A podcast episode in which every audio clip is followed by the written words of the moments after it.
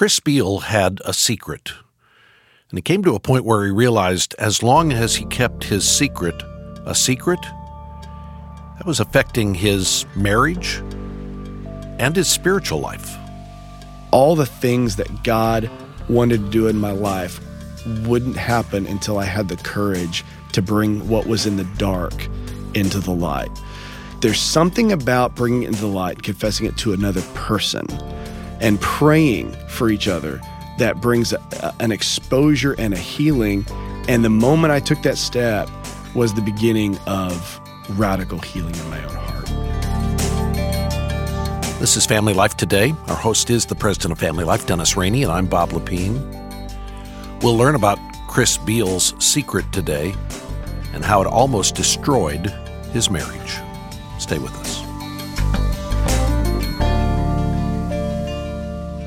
And welcome to Family Life Today. Thanks for joining us. We have a couple with us today who some of our listeners will recognize them because uh, their story uh, they've shared it on Family Life Today before. It's been shared as a part of the Stepping Up video series, and it's a great story of beauty coming from ashes. It is indeed, and we have the author of the book, Rebuilding a Marriage Better Than New, Cindy Beall. Cindy, welcome back to the broadcast. It's great to be here. Thanks for having me. And her husband, Chris, welcome back to you as well. We are excited. We love you guys. Now, Chris, you didn't have anything to do with the book, but we nope. let you tag along anyway. Uh, I, if it weren't for me, the book would have been possible. well, that's, that's uh, true. Yeah, well, we'll we'll determine that in a minute. No doubt about that. They live in Oklahoma City. And um, we just need to point out that that is the home of the Thunder, the enemies of arch enemies, Bob Lepine's San Antonio yes. Spurs. Go Spurs, go! And less of an enemy today because of Correct. defections on your team in previous previous years. I've received a phone call, I think about two weeks ago, from a friend who said, I've got this couple who are going through a time in their marriage. They have just discovered some lies, deceit, mm. betrayal, and they need help. What would you point them to?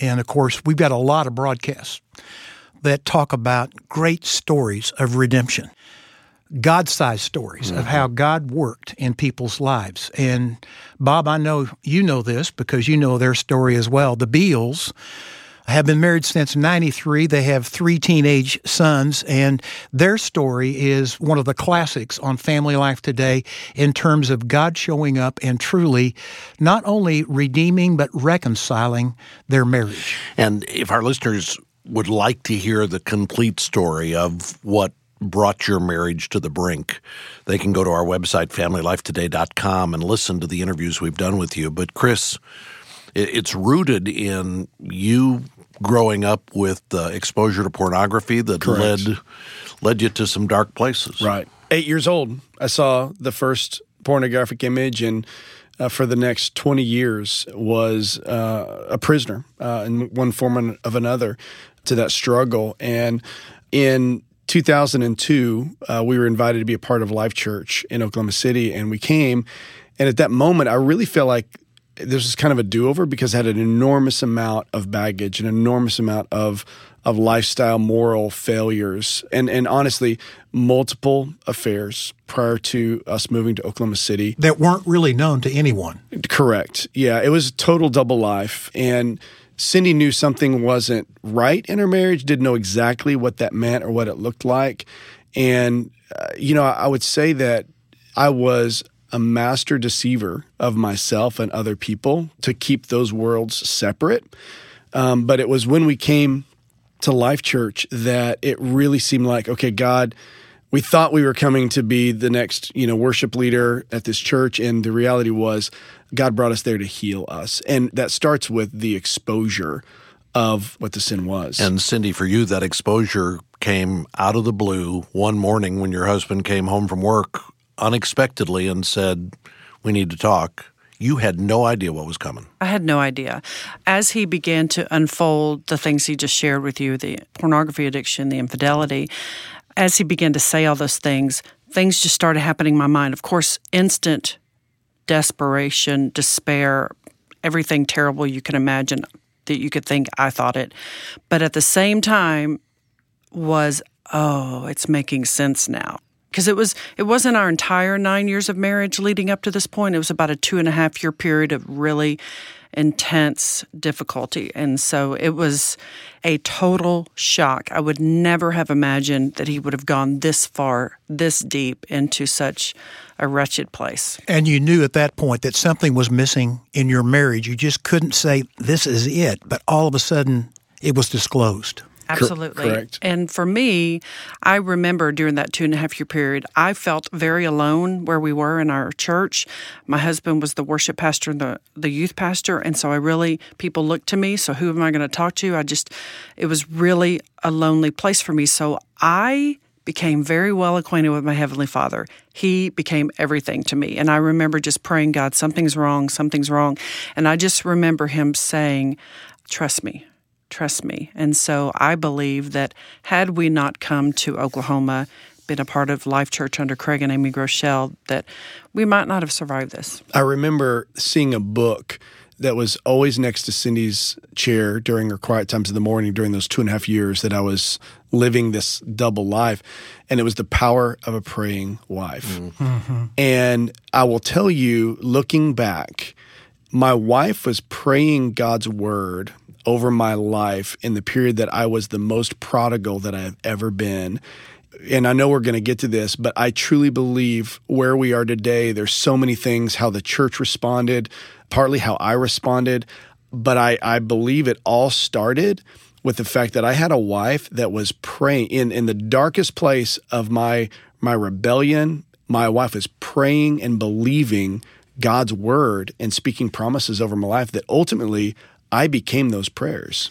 Family Life is known as an organization for bringing practical biblical help and hope to couples. And I just have to say, what you two modeled as you faced this deep, dark valley of despair, how you modeled repentance, Chris, and how you modeled grace and forgiveness and steadfast commitment to move forward in your marriage, and how the church offered healing and how they helped restore.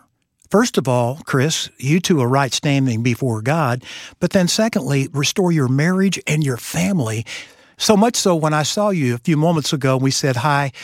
I gave you both a hug because I, I said, You're still standing. You're right. back. Right. Yeah. And that really should be the greeting of all sinners.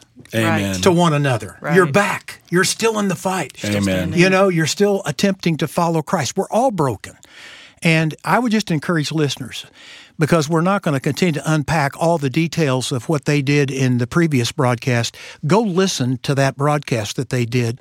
But what I want to unpack is how God met you in that deep wound and brought deep healing. And Cindy, that started that morning when your husband comes home. He is transparent about everything that's gone on. You find out about multiple affairs. You find out that he has fathered a son who's living in another state. This is all new to you. And you had two big questions right in front of you that day. The first one was how do we handle this in the short term? Because the news is going to come out that the worship pastor at the big church in town, he's not the worship pastor anymore. And we got to figure out what we do with that. But then, do I even stay married to this man? There's a biblical case that can be made for you to say, we're done here. Right. I'm moving on. Yeah. And that honestly, as much as I loved him, I literally thought, I don't think my heart can take this. I think it would be best to just cut my losses, move back to Texas. I just have one child. I can manage being a single mom. I started immediately. I'm a planner. I'm proud of being a planner, but sometimes it gets me going on the wrong track and I start planning and not including God in the scenario. But I I'm telling you, I began thinking what what am I going to do? And so just thinking, I did just because I didn't leave our marriage at the time, we were still living in the same house, and mainly because we couldn't afford to do anything different. I just felt like the father was like, um, "Hello, I'm still here. Are you going to ask me about this?" Mm. And sure enough, I was like, okay, God, what do you think I should do? And I just kept asking that question. And I just remember him saying, Remember when you said you would do anything to bring me glory? And I was like, well, yeah, but I was meaning easier things like, you know, something simpler. So God just began to stir in me, and through a long series of events that I wrote about in my first book, I talk about how God met me and He spoke the word to me about staying the course and trusting in Him and trusting Him for the vision that He would unfold. And so, three weeks later, I said, Okay, God, I trust you because I certainly didn't trust Him. And I had to trust my Heavenly Father. He is the only one 100% trustworthy. And so that was the beginning of that. So it was a three week period, mm-hmm. basically, from the time you heard this until you said, "Okay, yep. I'm going to stick with it." And Correct. was was I'm going to stick with it? Was that I'm in this till the end, or was this I'll stick with it for six more months and see what happens? It was for the end. It was till the end. So Habakkuk 2 3 says, For the vision is yet for the appointed time, though it linger, wait for it. It will certainly come and will not delay. And that was the scripture that I had been basically begging God for. I just didn't know it was going to be through a minor prophet of a name that most people can't pronounce, and certainly we don't read about him. I mean, it's Habakkuk. But God spoke to me through that, and that's what I have stood on for 15 years. And so I just want you to unpack what gave you the courage during that three week process to take that step of faith to move toward healing. You've mentioned you had a relationship with God and you had a heart that was open, teachable, willing to do what God asked you to do. What else did He bring your way to make that a reasonable step of faith? Well, He brought people. There was a couple that really walked with us. They had already experienced infidelity in their marriage, like 20 years prior. And so they were with us. They were walking through it with us and encouraging us. And one of the pastors on the team, as I was that three week period, I kept, as I said, I'm a planner and I wanted to kind of know what the rest of my life would look like, which is a ludicrous thing. But I was thinking, I need to know, I need to know. And he just looked at me and he said, Cindy, you don't have to decide the rest of your life today. And so that thought kind of carried me each day until I knew that I had heard from God to stay in my marriage because there were people with opinions everywhere. Anybody can give you an opinion. Well, you need to leave. Once a cheater, always a cheater. He's going to do this again. And there's so many things. You heard that from Christians? Oh, yeah. I mean, of course. And, you know, had I not gone through something like this, I can't say I wouldn't have thought the same thing. We're we shoot our wounded as Christians, sadly, but trying to not decide the rest of my life for that season really did help me mm. and take those steps. I want to point out three things here, real quickly. First of all, you had counsel to hang in there, people who had been wounded right. themselves. And secondly, they shared their own wounds with you, which had been adultery, mm-hmm. a lack of faithfulness. And I'm thinking of a couple, Bob, that you and I both know, who have been very open about an error that the husband made in their relationship and their marriage has now been used to literally touch hundreds of other couples, both here in America and internationally, as they're willing to open their hearts and admit something that is really kind of ugly. Right. You know, and we kind of are repulsed by it. And so I just want to say to those listeners who have this as a part of your past, I'm not encouraging you to boast about it. But I am encouraging you to boast about God's redemption, His reconciliation, and how He brings hope where there is despair. Because there are listeners who are listening to us right now who are despairing and who need hope.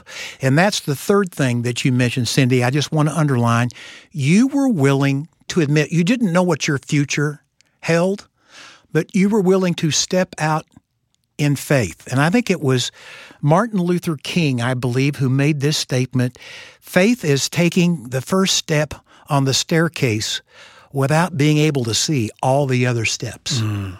And I like that because you took that first step on a staircase, you didn't know where it was going to lead you. Absolutely. I kind of picture God's hands under my feet and one foot's on one hand and then it's there when I step. and then the next one, it's not ready until I lift. It's this ever progressing thing that I'm on with God. The river doesn't part uh, until you step into the water. That's right. right. And, and, those who are standing on the shore waiting for the Jordan River to part, no, you got to step in the water before yeah. God does that work. What's going on with you in this three week period while she's trying to decide do I stay or do I go? So I obviously want the marriage to survive. I mean, desperately. But the, here's the thing. Well, now wait a second. That's not necessarily obvious. There some, are some guys who are yeah. ready for it to be over okay. at that point. Well, the context of my struggle was not fueled by a lack of intimacy at home. It was not fueled by the fact that I didn't really like Cindy all that much. I mean, in in our scenario, I had a deep emptiness in my heart. Here's the thing I have struggled since I was a kid, feeling like I was a failure. Do I measure up? And I love my wife, and I know my actions don't show that. But she was my best friend. I would choose to spend time with her. The thing is, I allowed this this sense of inadequacy to need to be medicated. And so what happened was, in a weird way, these images on a screen momentarily made me feel a little bit more like a man. Hmm. And then I felt less of a man. It, so it, it creates this spiral and this cycle of darkness. The relationship with other women was the fact that I don't like who I am, but this other person is drawn to me or likes me and and that's ultimately I'm trying to medicate my own internal emptiness. And it was just a deep, dark place that I was trying to heal it through everyone other than the source of that healing, which is God. Right. So as Cindy is going through this process of, do I want to stay? Do, is this marriage going to work? I deeply wanted that to work. But what I wanted even more, I wanted to be free because I've been a prisoner for most of my life. I've been a prisoner of sin. I've been a prisoner of habitual behaviors that, for whatever reason, I just can't seem to break out of. And as much as I want my marriage to work, I have nothing to offer Cindy and I have nothing to offer my boys unless I am walking in freedom. I was desperate. This is my shot and I want to be free. And so there was really two things that were significant in those early days for me. One is that I allowed myself to let my heart break for what I had done to the heart of God and what I had done to the heart of the people that I loved the most. Paul talked about the difference between worldly sorrow and godly sorrow. He writes this letter to the Corinthians. He says, I'm not sorry that what I said brought you sorrow, for godly sorrow uh, leaves no regret and brings about repentance. Repentance is a military term that really, it's literally an about face. It's like I'm going to turn 180 degrees from the direction I'm going, and I'm going to turn completely to God.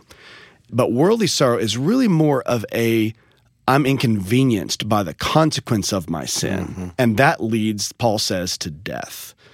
And so I just let my heart break.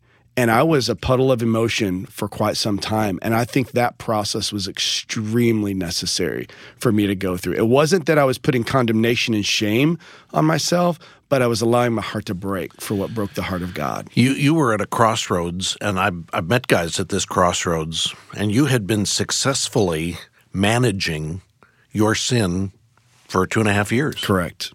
You'd been playing this so that you're the only one who knows and uh, you're you're maneuvering your way through it. Now you're at a point where do I keep trying to manage this, or do I mortify it? Right, which means to put it to death. I heard one guy describe it this way: it's like a a rabid dog that you keep in a cage over in the corner of the house, and go, well, as long as he's in the cage, he can't hurt me, mm. and I'll get it out every once in a while and play with it, and then put it back in the cage well, that dog gets bigger and sicker, and one of these days is going to kill you. Right. So the thing you got to do with the dog is you got to kill the dog. Right. And and you were at that crossroads where I cannot manage this anymore. I got to put this to death. And I'm imagining Chris, even in that moment, you don't even know your own heart. Do I really want to put this to death, or I'm where I am and I feel bad, and this will last for a while, and then I'll be right back to it. Right. On a Monday morning I'm sitting in a staff meeting with Craig Groeschel, who's my boss, and I can't say enough about how God used this man in our marriage. And he made a comment in that staff meeting, and he said to our team that it is our private integrity that gives us the ability to minister publicly. So we have to keep it clean. Mm. We have to. The stakes are so high. And he said, if you're walking in sin, it's going to find you out. Confess it, and you'll find grace. And that was on a Monday. That I had been at that church for six weeks with this looming cloud of I'm going to get found out. And that was on a Monday. It was on a Tuesday that I'm like, I can't do this anymore. And I just really believed that all the things that God wanted to do in my life wouldn't happen until I had the courage to bring what was in the dark into the light. James, confess your sins one to another and pray for each other that you may be healed. This whole time that I was in sin, I would drive home from having sinned and I'm confessing to God. Mm-hmm. God, heal me. Please don't let me ever do this again. There's not a scripture in the Bible that says confess to the Lord for healing. We confess to God for forgiveness, but there's something about bringing it into the light and confessing it to another person mm-hmm. and praying for each other that brings an exposure and a healing. And the moment I took that step was the beginning of radical healing in my own heart. I kind of equate it to he got to the point that Tuesday morning that he wanted freedom so desperately that he was willing to risk everything to get it, including our marriage. And I know that you've got listeners right now listening to this right. broadcast and they are in a world of hurt and sick in bondage and they don't hate their sin enough and when we come to the place where we hate it enough we'll do anything to find freedom and so hopefully somebody listening can take that step today and chris mentioned freedom. And I immediately thought of uh, Galatians chapter 5, verse 1.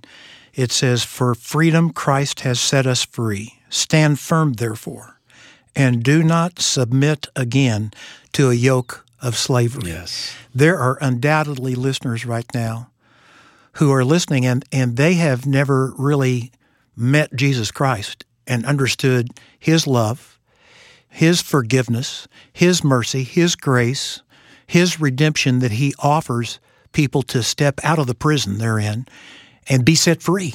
Right. I would just challenge you if you're in this situation now, it may be time for you to settle things with God. Chris was talking about settling things with the person you've offended. It may be important for you to, first of all, settle the issues with the God you've offended. Wow. Then, secondly, after that relationship has been established because that's what the Christian life is. It's beginning a journey of following Christ, not perfectly, but you're following the perfect Savior who now lives in you. And then go to your spouse. And there's where, as a couple, you have to embrace the same Jesus Christ who set you free. And you have to express forgiveness to one another. Ephesians chapter 4 talks about forgiving one another just as God in Christ has forgiven you.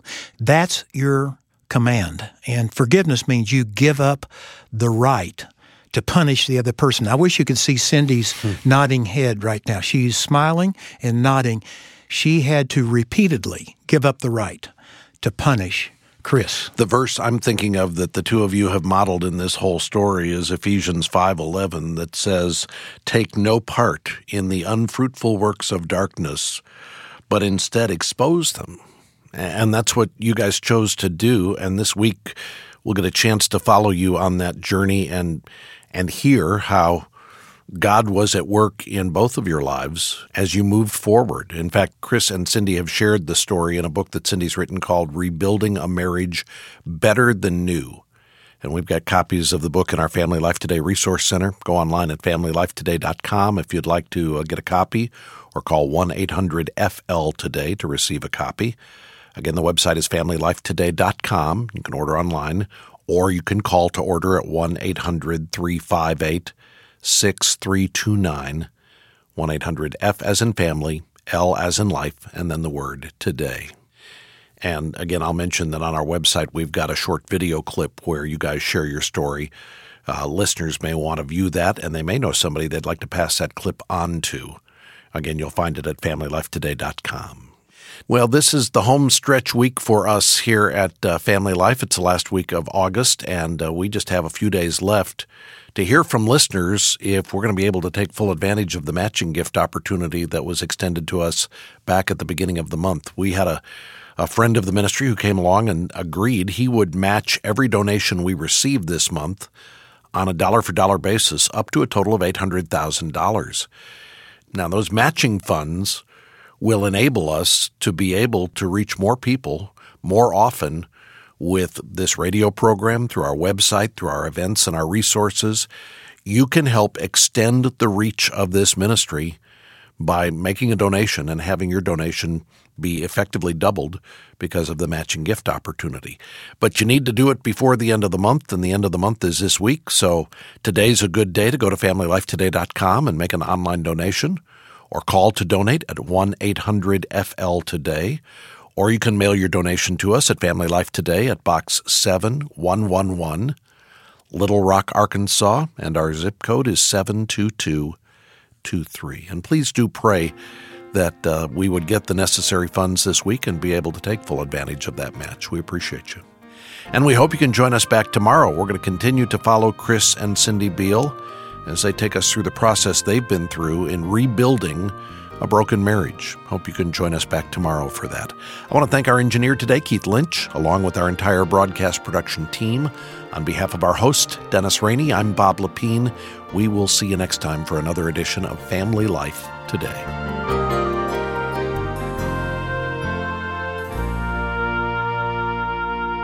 Family Life Today is a production of Family Life of Little Rock, Arkansas. Help for today, hope for tomorrow.